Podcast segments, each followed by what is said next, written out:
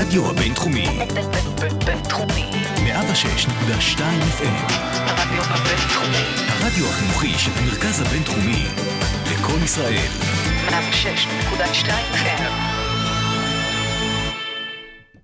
106.2 FM. ברוכים הבאים לפרק מיוחד על מאמן שהעז, כוכב שריכז, ופאוור פורוורד ש... כנראה מגדל עז. פרק 17 על יוטה ג'אז יוצא לדרך.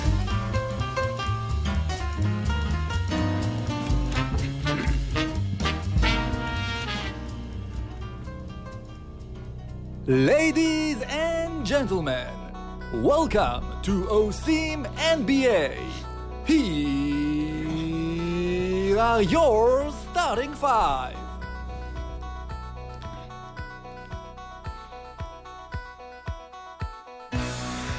יוטה ג'אז, מי את, מה את, והאם באמת את המצאת את הבד? בד אחד. ג'רי סלון, מוכירים כבוד לאחד המאמנים הגדולים ביותר בדור האחרון. ג'ון סטוקטון וקארל מלון, האם זה הגילי וגלית של עולם ה-NBA? דונוון מיטשל, רודי גובר, האם הם אלה שהדביקו את אמריקה בקורונה? והאם זו המוזיקה הנכונה לפתוח פרק על היוטה ג'אז? האמת זה מאוד אכזרי. שלום לך, עידן לוצקי. שלום לכם, שלום לכם. מי שעדיין לא הבין באיזה פרק מדובר, אז לצופים שרואים אותנו ביוטיוב או בפייסבוק, אני אשים את הכובע. או בטלטקסט. בטלטקסט, פרק מיוחד על היוטה ג'אז. על היוטה ג'אז, ואיתנו שלום שרון. שלום לכם. שלום לכם. זה נתקע לכל החיים, זה. העוד מספר אחד של יוטה? אולי מבחינת התודעה. יש אוהדים הרבה יותר גדולים, אבל גאה לומר שאני אוהד של יוטה ג'אז. אני רוצה לקחת את זה... להגביר טיפה? כן, להגביר שנייה את השמיעה שלי, אפשר. כן, סבבה. מאוד אכזרי, באנו לדבר על היוטה ג'אז בפרק הזה. ג'רי סלון הלך לעולמו אחרי שכבר נאבק כמה שנים גם בפרקינסון, גם בדימנציה, אז חשבנו שזה זמן מתאים.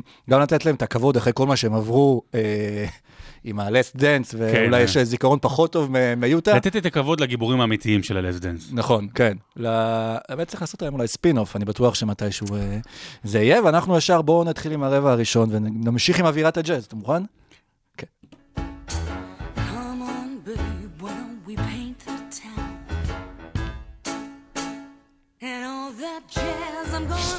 כמה מפתיע. אגב, באיזה מחזמר זה? כל הג'אז הזה, שיקגו. אתה מבין כמה זה נורא, איך זה רודף אותם.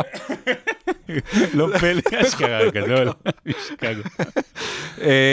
כן, בוא נתחיל לדבר קצת על ההיסטוריה של היוטה ג'אז, ומה? כל דבר רצינו, אמרנו שתרשום משהו, קודם כל, למה אני בכלל לא יודעת יוטה? נכון. למה אתה בכלל לא יודעת יוטה? לא, אני לא יודעת יוטה, בוא נשאל אותי. אבל בוא...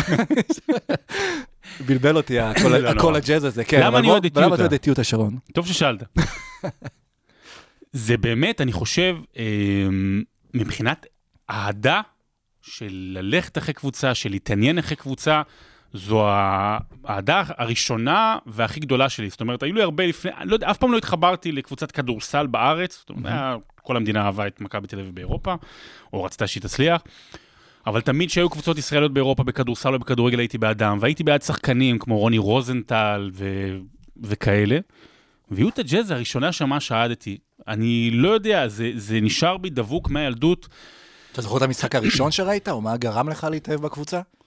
כן, ההפסדים, דווקא ההפסדים, אני חושב שזה היה לסיאטל ב-96, בסדרת הגמר, זאת אומרת, אמרתי, רגע, משהו פה לא הוגן, שאני יודע את ההיסטוריה שלהם ואני איתם, תכף נדבר באמת על ההפסדים חורצי גורלות שלהם במהלך שנות ה-90, ויש משהו מאוד מיוחד להתחבר לאנדרדוג, לסינדרלה, ללוזרים, ולא באמת לוזרים, ואני יודע שאיכשהו כל החיים שלי, גם כעיתונאי ספורט, תמיד התחברתי למה שיוטה מייצגים, וגם כששיחקתי כדורסל, זאת אומרת, גם כששיחקתי כדורסל ברמות יחסית גבוהות בישראל, נערים לאומית, נוער לאומית, הקבוצה שלנו, הייתי מכבי רחובות, תמיד היינו מפסידים בנקודה.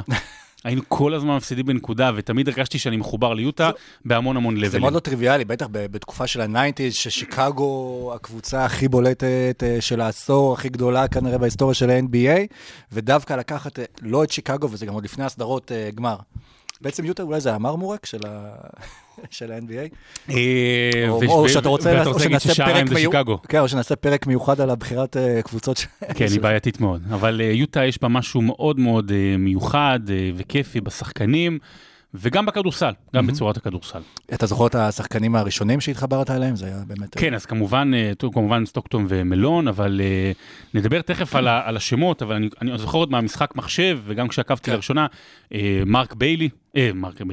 מרק איטון, שהיה שחקן ההגנה של השנה פעמיים, בשנות ה-80, אחד החוסמים הכי גדולים בהיסטוריה, ות'רל ביילי. ת'רל ביילי, אהבתי אותו אז, והיום בשנים האחרונות הבנתי גם למה עוד יותר, ת'רל ביילי היה מהשחקנים המרכזיים בוולפפק, בצפון קרוליינה סטייט, הסינדרלה הכי גדולה אי פעם של הספורט האמריקאי, שזכתה באליפות המכללות בשנת 1983 נגד יוסטון של הקים ודרקסלר, והוא הפך להיות שחקן לא רע בכלל, שתי עונות של 20 נקודות בממוצע, אז אלה השחקנים שנורא נורא התחברתי להם, מלבד סטוקטון ומלון. סטוקטון, לא, מלון וסטוקטון.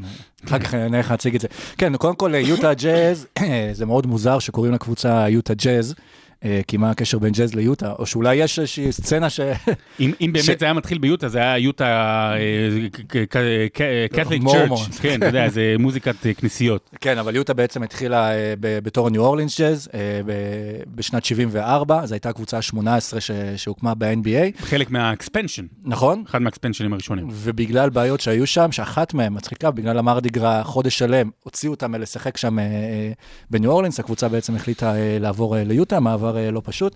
צריך לזכור את הכוכב הראשון שאולי היה בקבוצה, שאפשר להגיד שאולי אחר כך זה המשיך גם לג'ון סטוקטון, כלומר את הרכז הלבן, את פיסטול פיט, פיט מרוויץ', חלק מכירים את פיסטול פיט בתור פיט סמפרס בכלל, אבל... זה נכון, זה אחר כך בכינוי שלו. פיסטול פיט היה, מי שלא מכיר, פיט מרוויץ' היה אחד השחקנים הכי משמעותיים בהיסטוריה של הליגה במובן ההשפעה, הוא באמת מהראשונים שהביאו את כדורסל הרחוב ל-NBA, במובן מסוים, כדי שתבינו, הייתי אומר שהוא סוג של M&M.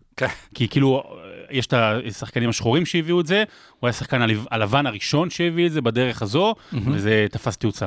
כן, ובשנת, בעצם בתקופה הזאת גם יוטה ממש נחשבת בלהביא שחקנים, מפספסת את מג'יק ג'ונסון בדראפט, מפספסת את, בגלל טרייד שהם עושים, מפספסת את מוזס מלון בדראפט, אחר כך יהיה להם כבר מלון אחר בתור איזשהו פיצוי, ובשנת 79 הם עוברים בעצם ליוטה, שבמקביל זה גם השנה שבה ג'רי סלון, שהוא כוכב NBA דווקא, לשעבר, אחד מהמאמנים אולי הכי מצליחים, עם קריירת משחק הכי מצליחה בשיקגו, מתחיל לאמן בשיקגו בולס, לאחר מכן גם מתגלגל ליוטה ג'אז בתור סקאוט ראשי, עוזר מאמן של פרנק ליידן, שעוזב בשנת 88, ובעצם נוטל לו את המושכות משם.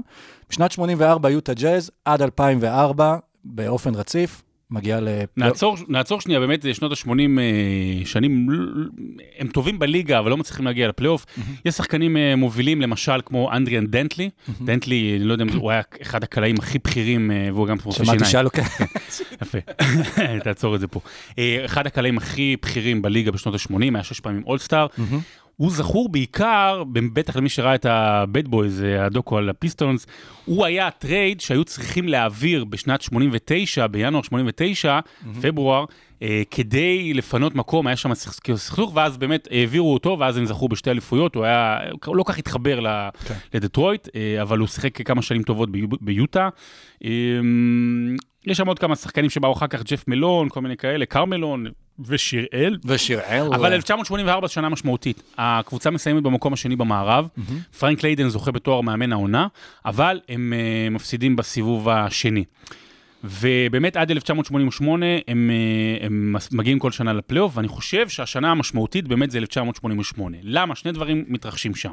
קודם כל, פרנק ליידן, שדרך אגב, המספר שלו כאילו הוא פרש, מספר 1, הוא כאילו האבא של ג'רי סלון, הוא בנה את הכדורסל ביוטה ג'אז, גם כמאמן, אבל גם כאקזקיוטיב וג'נרל מנג'ר, הוא המשיך להיות בג'נרל מנג'ר גם בתקופת ג'רי סלון. הוא זכה בתואר ג'נרל מנג'ר השנה. נכון, וידע לבנות באמת קבוצות שמתאימות למרקם של יוטה, למרקם של ג'רי סלון. אתה יכול להגביר אותי טיפה, אני נורא כאילו מתאמץ, להגביר את ההאזנה שלי, מעולה. את ההאזנה שאני כאילו אוכל לשמוע את עצמי טוב יותר. איי, איי. או, מעולה. בי, בי. עכשיו, העניין הוא כזה, בשנת 1988 קורה משהו מיוחד. אני רוצה להזכיר, או להכיר לצופים שלנו, המערב של שנות ה-80 היה לא איי-איי-איי. לא איי-איי-איי. היה את הלייקרס, יוסטון לתקופה קצרה עד שרלף סמסון נפצע, וגם בשנות ה-80 כשהקים הגיע.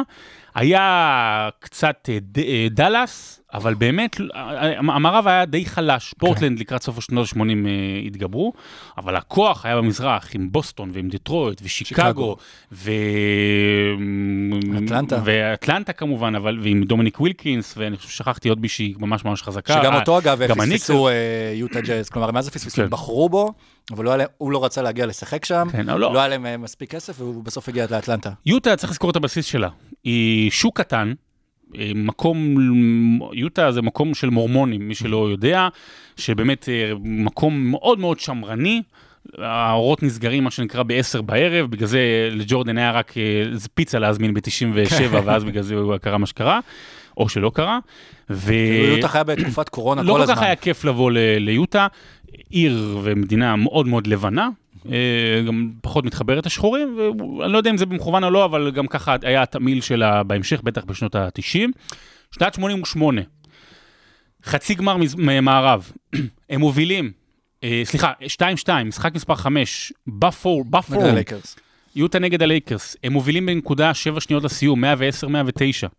מייקל קופר, קולע סל ניצחון ומנצח ליוטה, ללייקרס את המשחק. יוטה אחר כך מנצחים בבית, המשחק היה עובר, משחק מספר 6 ניצחו, אבל הפסידו במשחק מספר 7.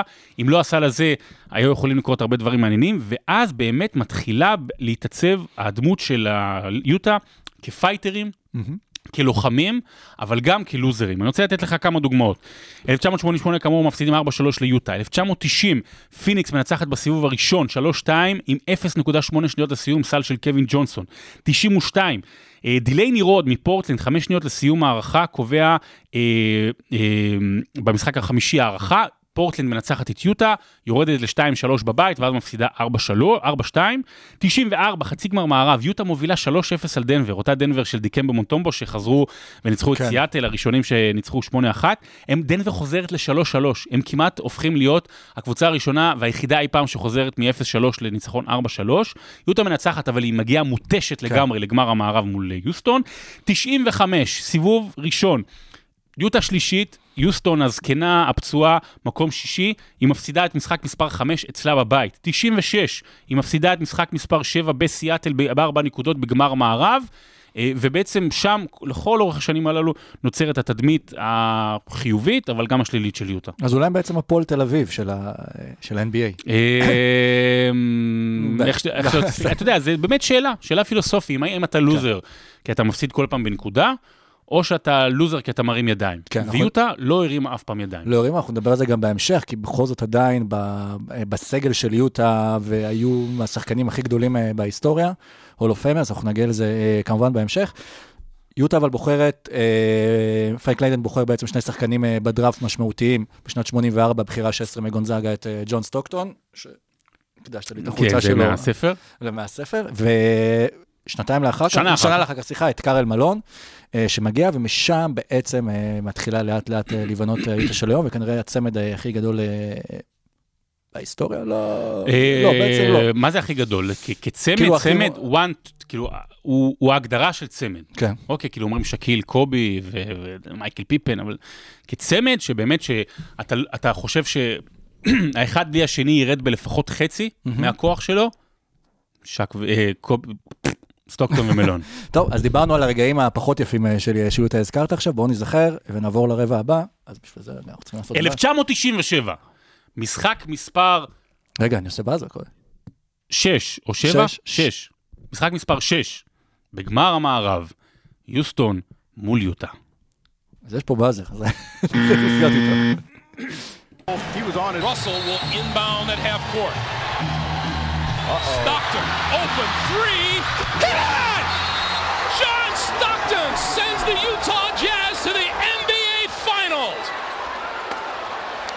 אולי הרגע הכי שמח בהיסטוריה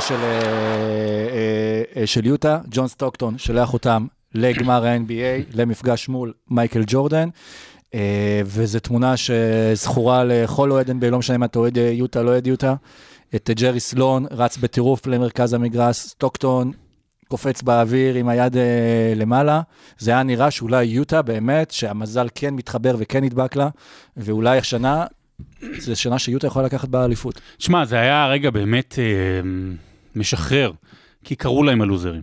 וג'רי סלון וג'ון סטוקטון זה שניים שלא הפגינו רגשות כמעט לאורך כל הקריירה, לא לפני ולא אחרי. ואתה רואה את ג'ון סטוקטון שם קופץ, ויש את הניסו 20 שנה אחרי זה לשחזר את זה, הוא קופץ עם שתי הרגליים למעלה, והוא שמח כוח, וג'רי סלון רץ שם קצת סטייל כמו ג'ים ולבנו, אפרופו נורת' קרוליינה סטייט, וזה הרגע liberated. זה באמת היה רגע משחרר שסוף סוף הם משילים את כל השלשלות.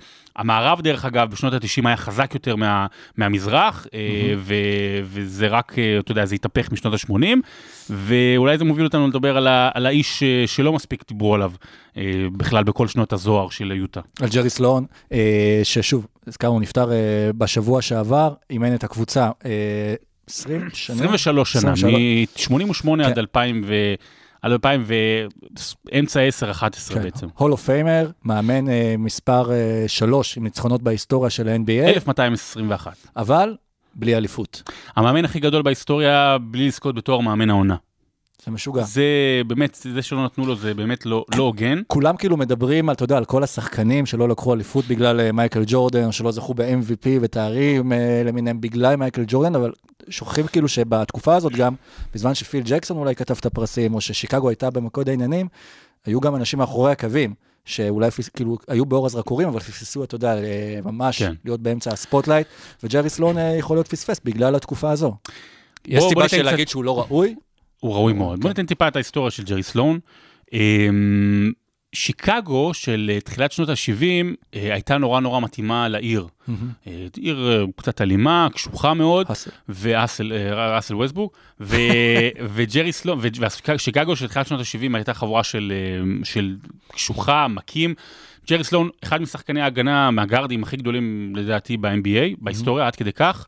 הוא שיחק בשיקגו, ואפילו החולצה שלו הופרשה, וזה מדהים ששיקגו לקחה לו את האליפויות כמאמן.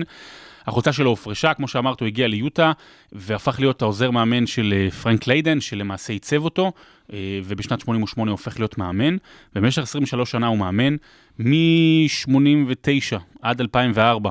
עד 2003, יותר נכון, הוא מגיע כל שנה לפלייאוף. בכלל, הרצף הזה של יוטה, מ-84 עד 2004, זה היה הרצף הכי ארוך, עד שהגיע סן אנטוניו וגרג פופוביץ'. עד שהגיע דרון וויליאמס. ג'רי סלון, זהו. ג'רי סלון בעצם בנה, ויוטה בנו את האף טיפוס למה שיגיע אחר כך בסן אנטוניו. אני רוצה שכולם הבינו את זה. של קבוצה, של שוק קטן, שמצליחה מאוד, צנועה מאוד, עם שחקנים שיתאימו נורא לסופרסטאר אחד או שניים, שהם לא באמת סופרסטארים, הם כאילו מאוד מאוד צנועים ושמרנים, במובן של, זה לא מייקל, זה לא ברקלי, זה לא כאלה. עוד תכף נדבר על קארל מלון, למה הוא קצת שונה, והוא נותן בעיקר... קארל מלון אנטוני. כדורסל מאוד מאוד חכם, מאוד מאוד פרקטי, לא תראה יותר מדי הטבעות, לא תראה אלי-אופים, אתה יודע, שחקנים כמו גרג אוסטרטג, ואדם כיף, והי פייב, סתם לא. כן, לא. גרג אוסטרטג בזמנו הוכתם, אני זוכר, בשביל לעצור את שקיל. הוא קיבל איזשהו חוזה מפלצתי, יחסית, אתה יודע, לשחקן שהוא היה, כי האמינו שהוא יוכל אחר כך לעצור את שקיל בסדרות הגמר, איזה $7 מיליון לעונה, שעכשיו זה נראה כמו כסף קטן, אבל תזכור מה פיפן הרוויח. זה באמת חבורה של שחקנים, אתה יודע, תמיד היו בונים חבורה של שחקנים שהם לא כולם מוכשרים, צריך תמיד איזה קלה אחד טוב, אז זה היה במשך שנים ג'ף אורנסק וניגוב הזהה, וגם בהמשך אחר כך מט הרפרינג וכאלה, אבל משחק של פיק אנד רול, משחק חכם, לא תרגילים מסובכים מדי, באמת מהמאמנים הגדולים ביותר בדור האחרון, וגם בנבחרת החלומות הכנסנו אותו לחמישייה הראשונה. נכון, וצריך לזכור על הקבוצה הזו של יוטה באמת, שנבנתה שם, שיש שם את השחקן שמוקם מקום ראשון בהיסטוריה, באסיסטים ובחטיפות, את השחקן שמוקם מקום שני, בנקודות, לברון ב-2021 אמור לעבור אותו, עם הסיום של העונה... כן, אתה חושב שהוא כבר יגיע אליו? הוא רחוק 1900 נקודות ממנו כרגע, כן, הוא יכול, אם הוא יחליט. בכל מקרה הוא יעבור אותו כנראה. ומאמן, אמרנו, עם מקום שלישי בהיסטוריה במספר ניצחונות, כלומר, יש פה מורכבים באמת 3 הול אוף פיימרס, חלקם פעמיים הול אוף פיימרס, גם דרך הדרימטים וגם כאילו בצורה אישית, ועדיין זו קבוצה שלא הצליחה לקחת אליפות, עם כל הגדולים שהיו שם, בגלל שיקגו בולס או מייקל ג'ורדן. אז השאלה, איפה הקבוצות ממוקמת באמת בהיסטוריה, מה שנבנה שם? כי אנחנו מדברים על כל הקבוצות שפספסו את זה בגלל השיקגו בולס, על פיניקס ועל סיאטל, וכך את כל הדוגמאות למיניהם, מן הסתם יוטה היא הכי גדולה, אולי אפשר להגיד גם, הכי הייתה ראויה. כן, אתה יודע, בעיקר ב-1998, כשהיה להם את טרון הביטיות, כשהיה את אותו משחק מספר 1 עם המסירה האלוהית של ג'ון סטוקטון, שהיה איזשהו עיתונאי בריקוד האחרון שהגדיר את זה כמסירה הגדולה ביותר בהיסטוריה, זאת אומרת כאסיסט, כי באמת זה האסיסט על פול קורט, ריבאונד שסטוקטון נותן לניצחון. תכף נדבר על קארל מלון וסטוקטון, אבל עוד קצת על ג'רי סלון, אני חושב שהוא... לא בטוח שהוא היה יכול להתאים ל-NBA של היום, ותכף נדבר על הסיום שלו, שזה באמת, זה סיום שהוא סמלי לסוף שלו ב-NBA, ולסוף של האימונים. היום יש המון מאמנים צעירים, היום יש הרבה יותר דגש על מספרים ואנליטיקה, והוא כן היה קפדן, אבל הוא באמת אהב כדורסל שמרני יותר, וכדורסל של פעם. ב-2004, יוטה ג'אז בוחרת בבחירה השלישית, את דרון וויליאמס, ובמשך שנים הוא באמת גדול וצמח, ובשנות ה-2000, אני חושב שבאמת ההישגים הכי גדולים של ג'רי סלון, שהוא לא מוערכים מספיק, זה השנים הראשונות אחרי סטוקטון ומלון. 2004, 5 ו-6, נכון שהם לא הגיעו לפלייאוף, אבל הם תמיד היו קרובים, והם הגיעו לשם ונלחמו, והוא הצליח עם סגל מאוד מאוד לא מגובש להגיע רחוק, ולהיות קונטנדר, אף פעם לא פתחו רגליים, אף פעם לא נסו לעשות טנקינג.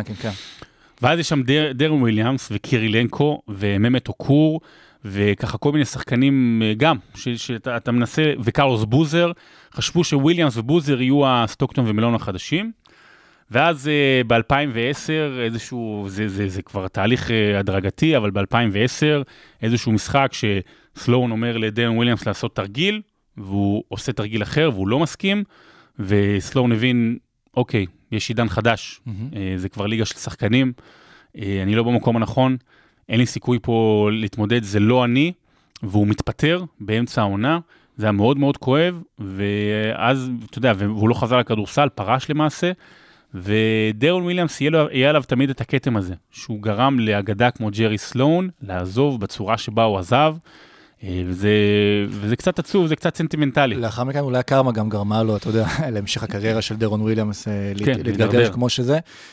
זה משהו, אני טועם, זה היה יכול לעבוד גם היום, דיברנו על זה בפרק עם לירון פנן גם, על זה שכבר חוץ מלברון ג'יימס, אין איזשהו שחקן שיותר גדול מהמועדון, שיכול לחלק קריירות. עכשיו, זה לא שדרון וויליאמס, אתה יודע, אי אפשר להשוות אותו לברון ג'יימס, אבל הוא עדיין, אתה יודע, זו הייתה תקופה ב-NBA שבדיוק, כמו שהזכרת קודם, זה היה לתפר שמי באמת שולט בקבוצה צייב במשחק, המאמנים או השחקנים, מי מכניס יותר את הכסף לליגה? תזכור ש-2010, עונת 2010-2011,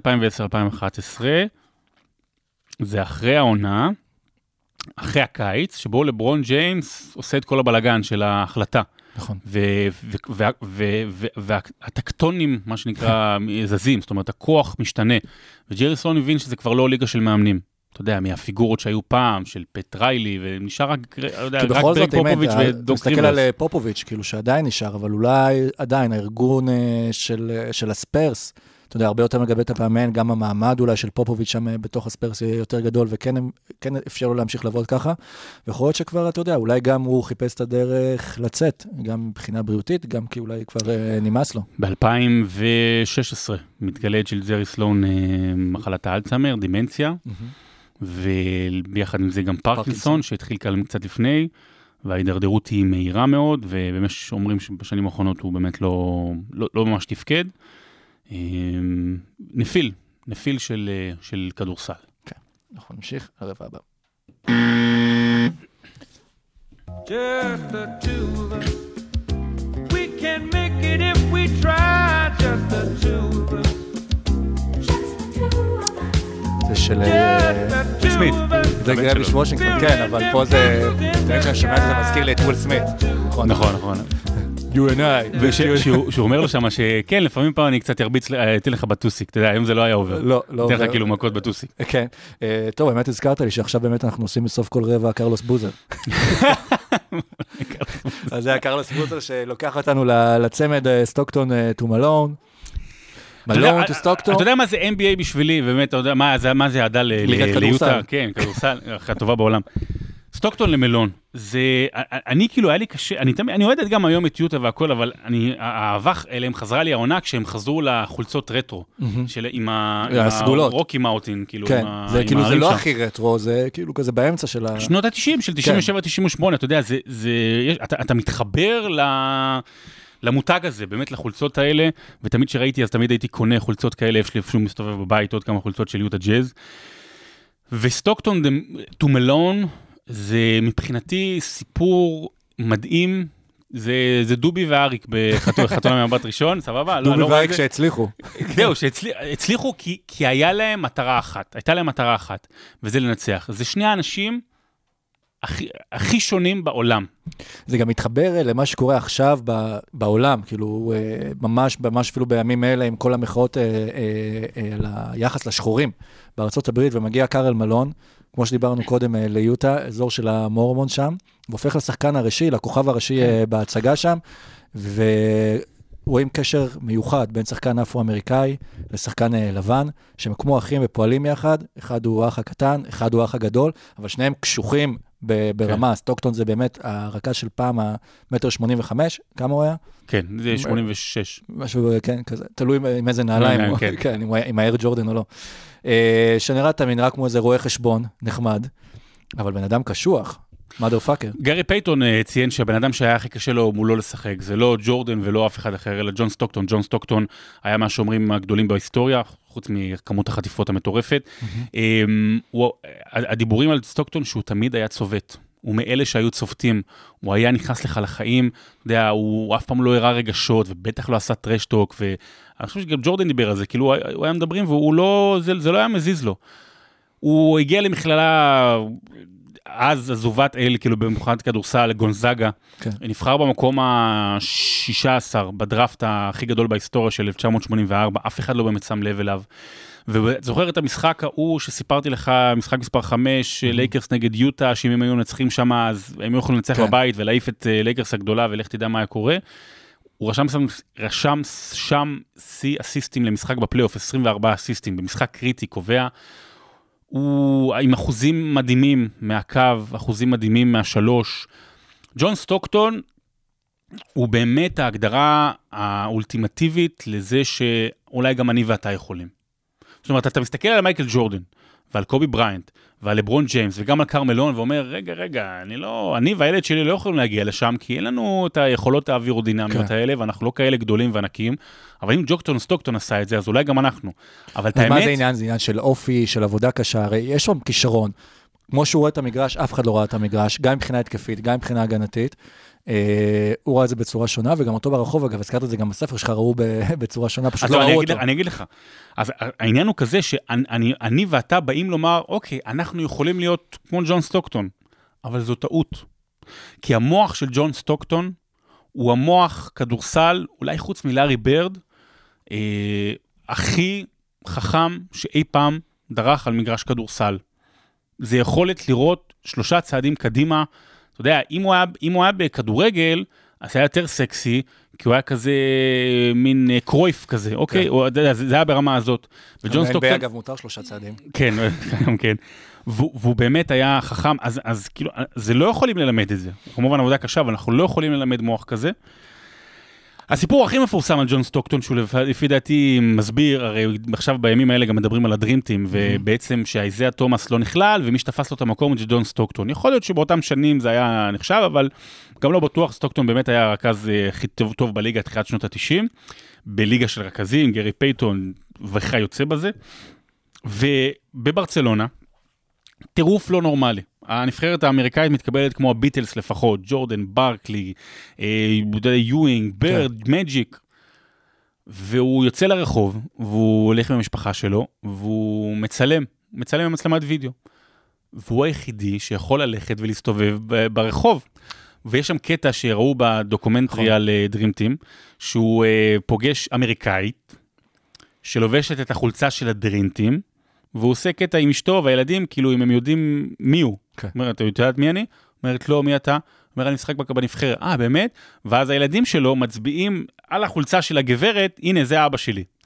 וזה מדהים, וזה מדהים. הוא זה אחד שיכול להסתובב בינינו ולא נשים לב, אבל הוא היה טופ 3 רכזים בהיסטוריה. ובעניין שהנבחרת הזו, וזה גם חלק מהחיבור שלו עם קארל מלון, איזיה תומאס נכנס בו בזה ונוטה לו טרש באחד מהמשחקים על זה שהוא לא ראוי להיות שם, ואחר כך הוא חוזר הביתה איזיה עם 40 תפרים בראש. זה לגבי קארל מלון, זה כן, לגבי קארל מלון. אחרי שהוא זב, שזה גם מראה, שוב על כאילו קארל מלון, לא יודע, הוא עושה את זה גם קונטן הרבה מרפקים בחיים. זה, יש וולפק ויש מרפק. קארל מלון זה ההפך הגמור.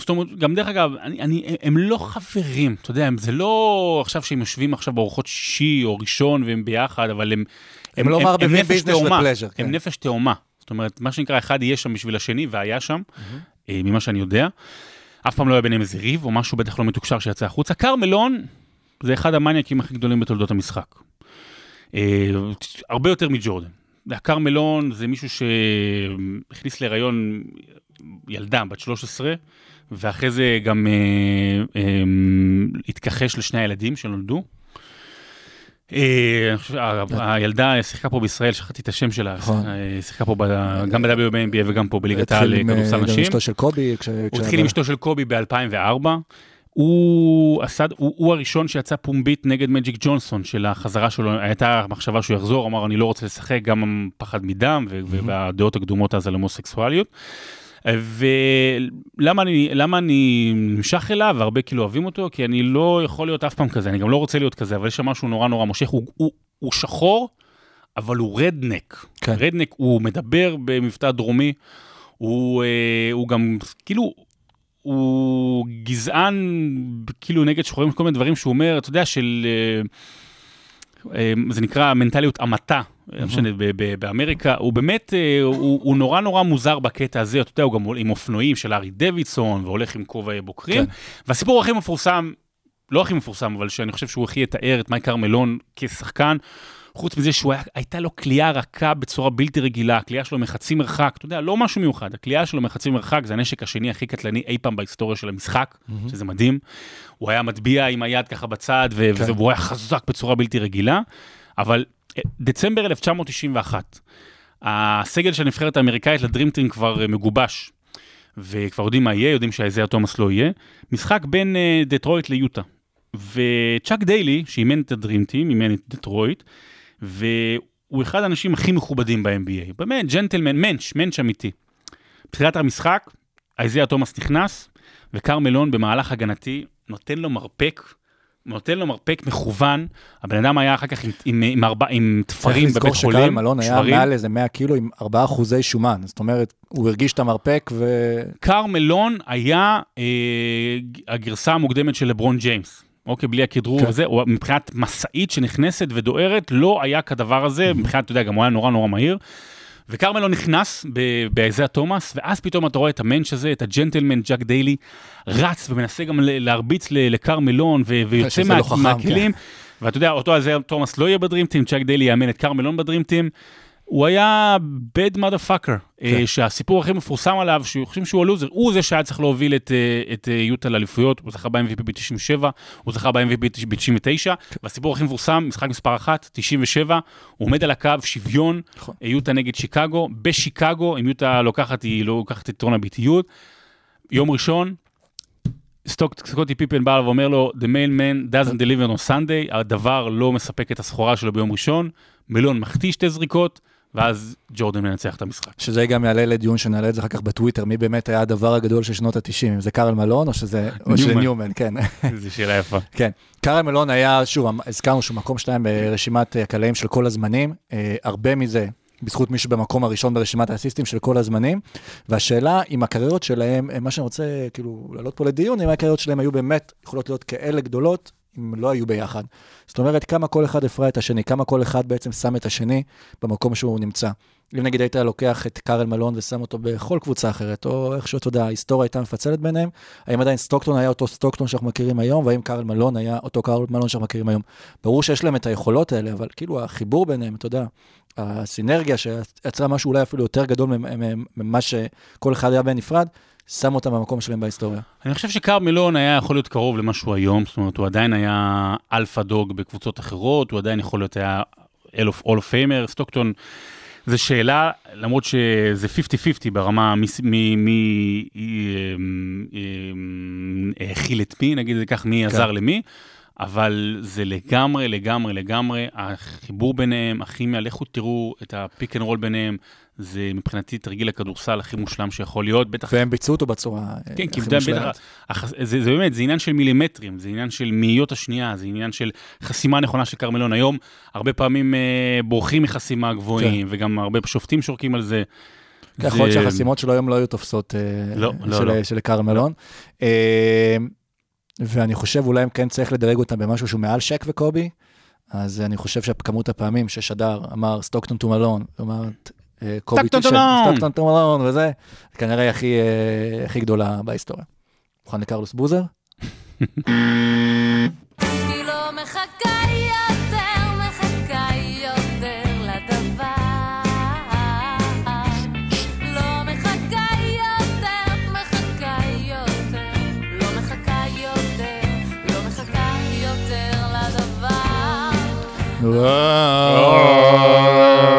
מה אמרת מקודם על איגי וקסמן? איגי וקסמן יש לה הכי הרבה שירים מותאמים NBA. קודם כל, בדרך למילווקי, היא לא מחכה יותר לדבר, ובטח יש איזשהו קשר... מה כתב עליה? בטח יש איזשהו קשר לאיגוודלה גם. איגי, וואו, נהדר. מה כתב עליה חמי רודנר? השיר... לא לך מה... מלנקוליה. חבקי אותי עכשיו. גאולה. גאולה. אז זה הרדמפשן, הגאולה של... הרדמפטים, כן. כן, הרדמפטים, כן, של 2008.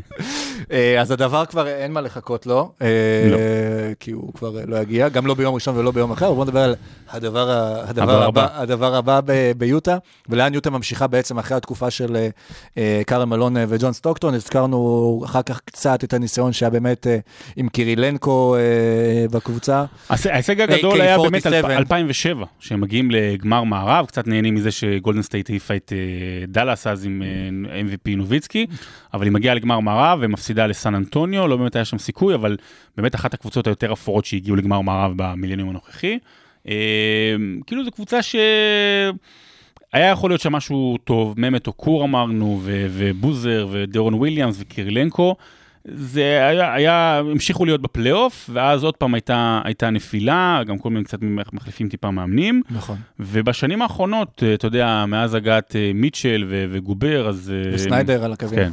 כן. אגב, אני רציתי להגיד משהו על הקבוצה הקודמת שלי, זה של ג'רי סלון, זו הייתה הקבוצה שהיו לה הכי הרבה אלמנטים או אמונות תפלות על קו העונשין. כי היה את קארל מלון, שהיה ממלמל את השמות של הילדים שלו. את השמות של הילדים שלו, לפחות אלה שהוא הכיר בהם. כן, אלה שהוא הכיר. והיה את, לנו על זה גיף בעמוד של עושים NBA. שהוא מנגב את הזהה. שמנגב את הזהה לפני, כן. היה שם עוד משהו כזה? לא, לא היה רק שניים. סטוקטון היה לו מונה תפולה שהוא תמיד היה קולע, מהעונשין. כן, האמת נכון. אז כן, דיברנו על אנדרי קירילנקו והתקופה הזו, ועכשיו פתאום נראה שיוטה חוזרת לאט לאט לעניינים בשנים האחרונות, עם סניידר על הקווין, עם סופרסטאר כמו דונובן מיטשל, שמגיע לקבוצה, ונותן אגב המון כבוד להיסטוריה של יוטה, הוא מגיע, גם קארל מלון. בתחרות ההטבעות הוא עושה חיקוי של קארל מלון. קארל מלון גם מגיע עם גופיות שלו למשחקים, שזה מעולה, כי אתה מראה לשם מועדון יש היסטוריה, בדרך כלל מועדון עם היסטוריה ועם מורשת, זה מועדון שהרבה יותר קל כאילו להתחבר אליו ולקחת אותו קדימה, מביאים את רודי גובר, בונים קבוצה נהדרת, באמת כמו קבוצות של יוטה שאתה דיברת עליהם, שאין איזשהו קבוצה, למרות שיש להם סופרסטאר כמו דונובן מיטשל, ואז מגיעה הפגרה, בעונה הזו שכבר חושבים שאולי זה יכולה להיות איזושהי עונה הפתעה של יוטה, או שהיא בבנייה של משהו, ורודי גובר בא, ושם את הידיים בכל המיקרופונים, שם את הידיים במקומות הלא נכונים, ומכניס את ה-NBA להסגר. נכנס לריב עם דונובן מיטשל, שבינתיים אומרים שנפטר, בינתיים בוגדנוביץ' נפצע, שחקן נהדר, האמת, אחד האהובים על ה-NBA ובפנטזי, ואולי המזל הרע של יוטה חוזר שוב. תזכיר לי, הם הביאו ממפיס ניו יורק, שכחתי את הרכז ש... וואי, שכחתי את קונלי. קונלי, כן. מייק קונלי. כן. אז הם הביאו באמת השנה, בוא נעשה כסא סדר. בקיץ האחרון אני טענתי שמבחינת סגל, מבחינת סגל ואיזון, ליוטה אולי, אתה יודע, מחוץ מהגדולות, יש את הסגל הכי מאוזן והכי מרשים, ומה שיכול לרוץ קדימה, ווואלה, אמרתי אפילו, אולי הפתעה הגמר מערב. הם התחילו את העונה לא טוב, מייק קונלי? כן. מייק קונלי? כן. הוא הגיע, נכון, הוא מייק קונלי? כן. אני לא, איפה הוא שחק? ליוטה. הוא התחיל לא טוב, והקבוצה הייתה באמת בפורמה לא כל כך טובה, גם מיטשל יחסית, אתה יודע, אחרי שנה שעברה ירד, ואז קונלי נפצע, וכשהוא חזר, הוא חזר לספסל, והקבוצה המשיכה. בינתיים הוא חזר, וכאילו אמרו, רגע, אולי פה... רוביו, כן. היה גם אגב את רוביו, שגם היה מדהים לשם. אני חושב שאולי זה כן הייתה טעות, דווקא כן להשאיר את רוביו. בדיעבד, אתה יודע, פתאום הוא שיפר את הממוצעים שלו, מבחינת אחוזים גם בפיניקס ממש. חלק לשלוש, רוביו וזה, ואתה יודע, וזה גם מתאים לסגמנט של רכז לבן, טהור. תראה, במובן הזה, מי שמייצג היום הכי את יוטה, אני חושב, זה ג'ו אינגלס. אתה יודע, יש בו איזו ציניות, אפילו הומור בריטי, הייתי אומר. הוא גם מייצג אותנו. הוא חכם, כן, הוא מייצג אותנו, והוא חכם, וקולע טוב משלוש, אז במובן הזה, יש פה על מה לבנות ליוטה. אבל נגיד חוזרים מחר והכל כרגיל, או פחות או יותר, אני לא רואה שליוטה יש כרגע מה למכור, לא איך שהיא נראית העונה. היא צריכה, דונוון מיטשל, אני מאוד מסמפת אותו, אני חושב שהוא מאוד הפתיע לטובה בתחילת הקריירה שלו, אבל הוא עוד רחוק. אני חושב שעושים ממנו טיפה יותר ממשהו, אבל אני מקווה שאתה יודע, צריך איזה מישהו... צריך איזה מישהו, ניסיון לידה. אולי ניסיון זה עניין של זמן. קולי זה יכול לפתור. ניסיון זה בטוח עניין של זמן, כן? קולי עדיין שם? כן, מייק קולי, ג'וניור. אבל אני דווקא מזהה, כן, בדונוון מיטשל, אתה יודע, את הבן מאדר פאקר הזה, של סטוקטון ושל מלון גם כן, הבן אדם הקשוח שרוצה לנצח בכל מחיר, מזהה בו קצת, אתה יודע, מאלמנטים של קובי, אפשר להגיד, מבחינת סקורר ונקודות. השאלה, אבל אם זה מאדם שצריך להיות סופרסטאר, אתה יודע, אלפא של הקבוצה, או שהם צריכים לעבוד בסוף בתור אישי? לא, הוא צריך להיות האלפא של הקבוצה. אני שמח שסוף סוף קצת נותנים את הכבוד לרודי גובר. אנחנו גם רואים כמה חשובים לו התארים, והכל, אנחנו זוכרים את כל הסיפור עם העניין של רוקי השנה, שהוא היה הולך... כן, מייק קונלי. רציתי לבדל. בי לייק מייק. זוכרים את העונה של הרוקי, השנה, שהוא כנראה בסתר, היה מאוד חשוב לו התואר האישי הזה, והוא לא האמין שבן סימון צריך לקבל בגלל שהוא לא באמת רוקי, מגיע למגרש עם החולצה של ההגדרה של מה זה רוקי, וזה שחקן שאתה רואה שהוא רעב לתארים. הוא גם היה צריך להיות רוקי השנה, כי הם גרים ליד הרי הרוקי. הם ומייקולים. עבר דירה? כן. שם. אז אולי חסר ליוטה היה שהוא כן שחקן משלים, כלומר בקבוצה הזו אם יש משהו אולי שהם צריכים להעביר בטרייד, או שהם כן יכולים לבנות על הקבוצה הזאת, כי סך הכל יש להם סגל יפה. קולי אולי קצת גמר... הוא גמר את הסוס. הוא גמר את הסוס, כן. בממפיס עוד. כן. לא, סתם, אבל הוא טיפה גמר... חוץ ממנו יש להם שם הסגל נהדר. אני לא יודע אם אני יכול לקרוא לרודי גובר סופרסטאר, זה העניין, זה הבעיה היחידה שלי, ואז אתה צריך עוד מישהו כזה ליד... יש להם את רוי סוניל, אתה יודע, יש להם שחקנים שיכולים להתפתח לפוטנציאל. שחקנים שאתה מעלה וזה, אתה יודע, ביום האחרון של הפנטזי, של המאץ'-אפ, אתה לוקח ואז זורק. כן, לפני שאתה משתמש בהם. עוד פעם, אני חושב שאני כאוהד יוטה ישן, כן, בשנה שנתיים האחרונות חוזר לי קצת, עוד קצת הלהט באמת, כמו מישהו כמו דונוון מיטשל, והוא גובר שאני מאוד אוהב אותו, עוד מאז ששידרתי אותו בגמר, על תודה 2011, שהוא שיחק נגד ולנצ'יונס, היה צרפת נגד ליטא, אחלה קבוצה, כיפית, כי סניידר הוא באמת, הוא נראה כמו הרשעים האלה במסרטי בתי כלא, כן, נכון, כמו בגרין מייל. סניידר כל פעם נראה לי כאילו הוא חזר מאיזשהו מהאנגובר, שאולי היה קשוח, ושם אותו עכשיו לאמן זה. אבל אני לא רואה אותם בשנים הקרובות מגיעים לגמר. הבעיה שלהם בעיקר הכי גדולה שהם במערב, שהכי קשה, וכל מי שבמערב בטח... ויותר איזה מרכז אמריקה. זה ממש במרכז, וגם זה המדינה הכי מרובת. במקרה, כן, חבר שלי עדן שלח לי כל פעם תמונה לראות את החלוקה של המזרח והמערב בארצות הברית, ואתה רואה כאילו שהמערב זה 75% לפי הקבוצות בליגה, ואז יש את המזרח. כי יש שם הרבה שווקים גדולים במזרח. כן. שוק הקרמל. ומחנה יהודה. ומחנה יוטה. מעולה, מחנה יוטה. יפה, ו... כן. היה כיף. היה כיף, אני אתן עוד קצת ג'אז. זה אגב מלאללנד, אבל... כן, שזה כנראה הקבוצות שהגיעו לגמר המערב בסוף, ועוד פעם יוטה תצא המאוחזבת. היה כיף, ואנחנו בפרק 17, מספר 17, ואנחנו מקווים שבקרוב גם נקליט את פרק מספר 16. תודה לכם שהייתם איתנו, וכן, נתראה בפרק 16. סטוקטון ומלון, אני אוהב אתכם. מלון to סטוקטון.